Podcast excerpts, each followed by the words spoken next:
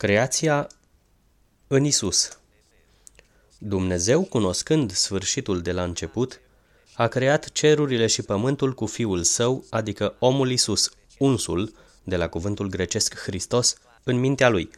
Biblia spune că toate au fost create de Dumnezeu datorită lui Isus, în Isus și pentru Isus. El a creat toate lucrurile pentru ca Fiul Său să le moștenească.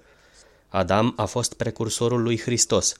El a primit promisiunea și porunca să stăpânească peste tot pământul. Dumnezeu i-a dat lui Adam stăpânire peste toate, dar Adam a lăsat mingea adversarului lui Dumnezeu, diavolul. Să zic așa, acest punct nu funcționează pentru prietenii mei care cred că pământul este plat.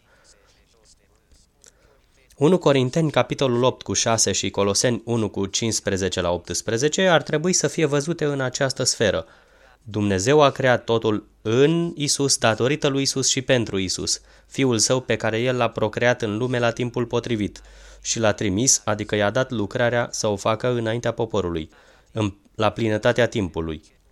El a știut de la început că scopurile sale vor fi îndeplinite prin Fiul Său și că Fiul Său va moșteni toată creația.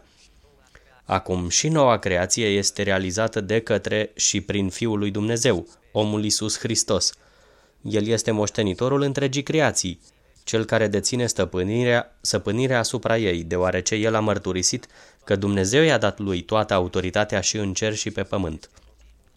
Acesta este motivul pentru care Dumnezeu va judeca lumea prin singurul om ales la această lucrare, Isus Hristos, pentru că i-a dat toată autoritatea să creeze, să domnească, să administreze împărăția viitoare și să judece.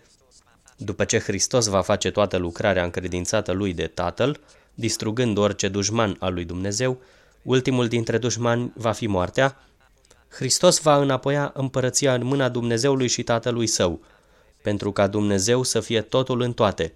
1 Corinteni, capitolul 15, versetele 24 la 28.